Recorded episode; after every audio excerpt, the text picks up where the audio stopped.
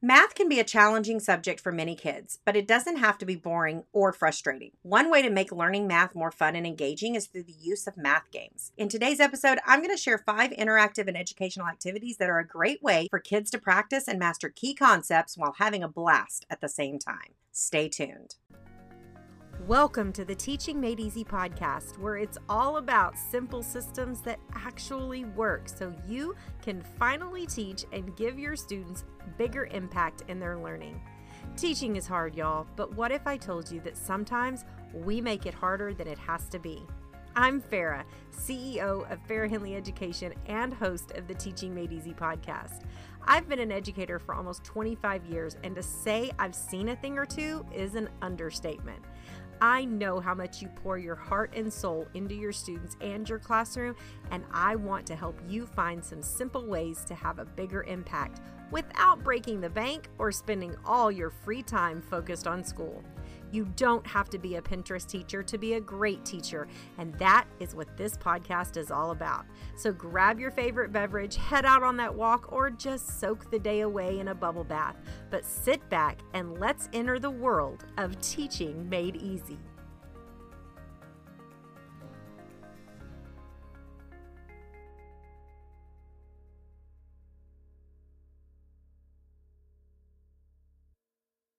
What's kicking educational rock stars? Welcome back to another episode of the Teaching Made Easy podcast. I'm Farrah, the Center Fairy, your ultimate source into the wonderful world of simple classroom systems that actually work so that you can finally get back to what you love teaching. If this is your first time joining me here on the podcast, welcome. I'm so glad that you found us on your favorite podcast listening platform. And if you're a returning listener, welcome back and buckle up for another episode of helpful tips and strategies to make your teacher life easier. Guys, we are coming close to the end of February. We have all survived Valentine's Day. I know you guys were just counting the days down to spring break. So, but hang in there. You got it. You can do this. But I know you're all exhausted. I have spoken with so many of you over the past couple of weeks um, who've reached out through email or through DMs, and you're you're tired listen you're you're tired it, it's just a reality you're very tired and some of the things that you guys i say this every week that some of the stories that you guys tell me absolutely they just have me floored but i love the fact that you reach out you ask for advice and it does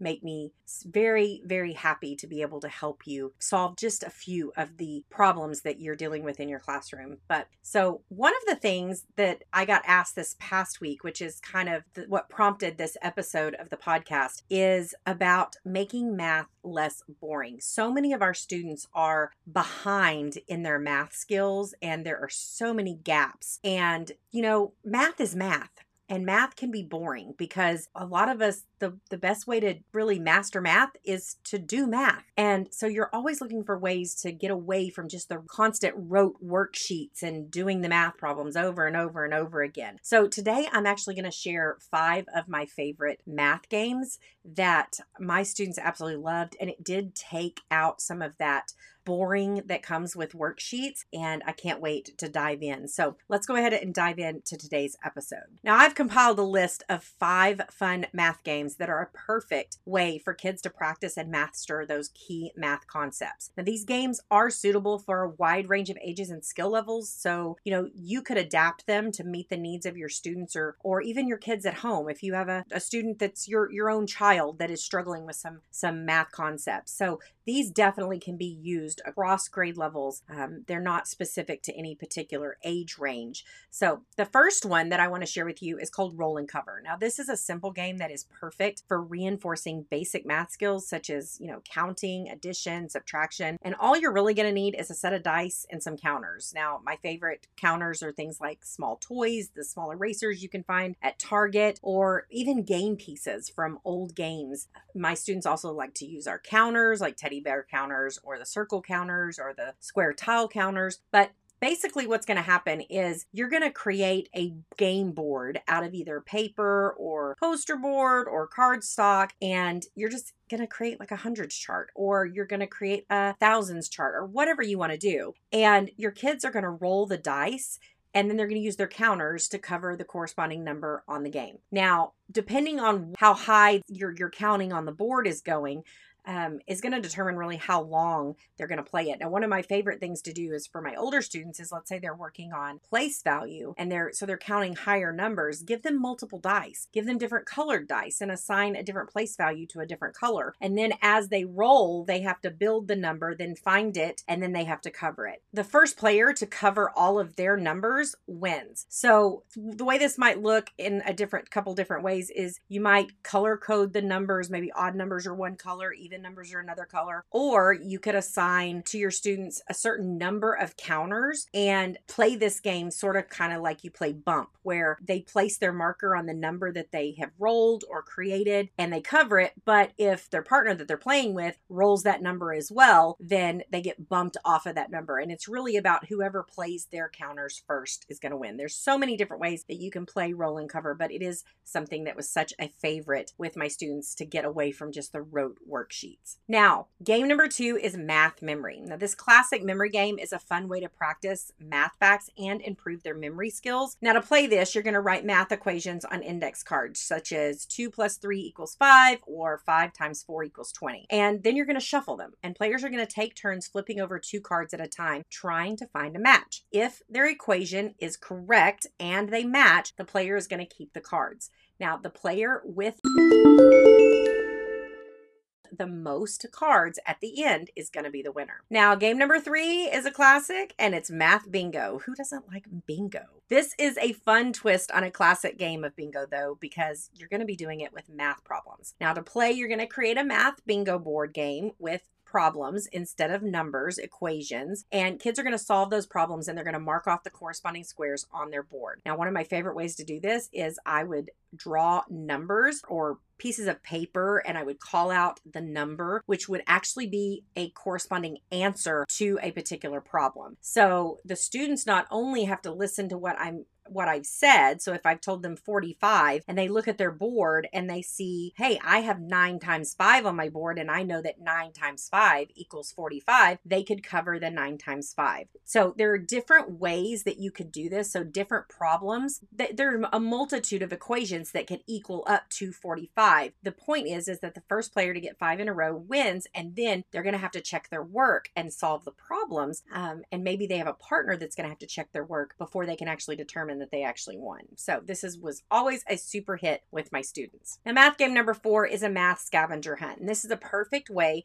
to reinforce math skills in a real world setting. To play, just create a list of math problems that kids are going to need to solve using objects in their environment such as counting the number of steps in a staircase or measuring the length of the table. Now, kids are going to work in teams or individually to solve these problems, and then they're just going to check them off the list. The first team or player to complete their list wins. Now, one of my students' favorites, and this is math game number five, it Squares Your Brain. And it's actually a game that I developed to be able to help my own students practice their uh, math skills. Now, it is an engaging, self checking game that is perfect for small groups, centers, or even early finishers. Each game board is a simple style that allows your students to learn how to play it once and then play over and over and over again. And the math skills change. But students are going to choose a game board, read the directions to see what math skill they're practicing, and then they play. Now, they can play as a single player or with a partner. You just add dice, and they are going to need some counters, but it actually comes with counters that you can print and cut out so that you don't even have to provide those. You just have to add dice to the game. Now, they come in a variety of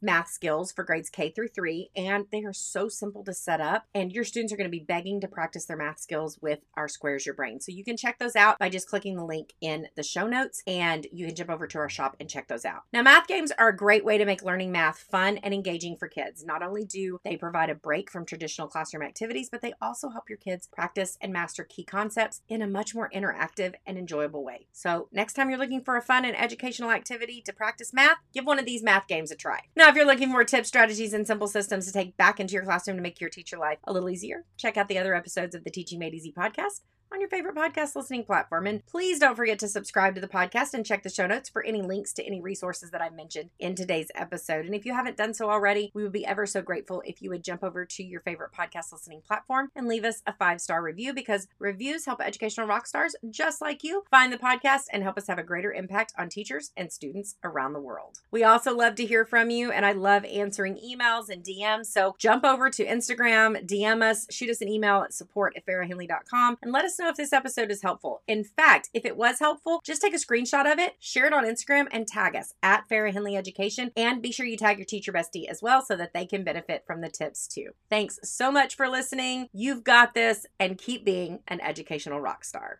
And that's a wrap. Thanks for listening to today's episode. You can find all the links mentioned in today's episode by clicking the link in the description to jump over to the show notes. I know your time is valuable as a teacher, and I am honored that you chose to spend a piece of it with me. Help other teachers like you find the podcast by leaving a review on Apple Podcasts or your favorite podcast listening platform. Don't forget to subscribe to the podcast so that you get notified when new episodes are available. Thanks again for listening, and most importantly, keep being educational rock stars.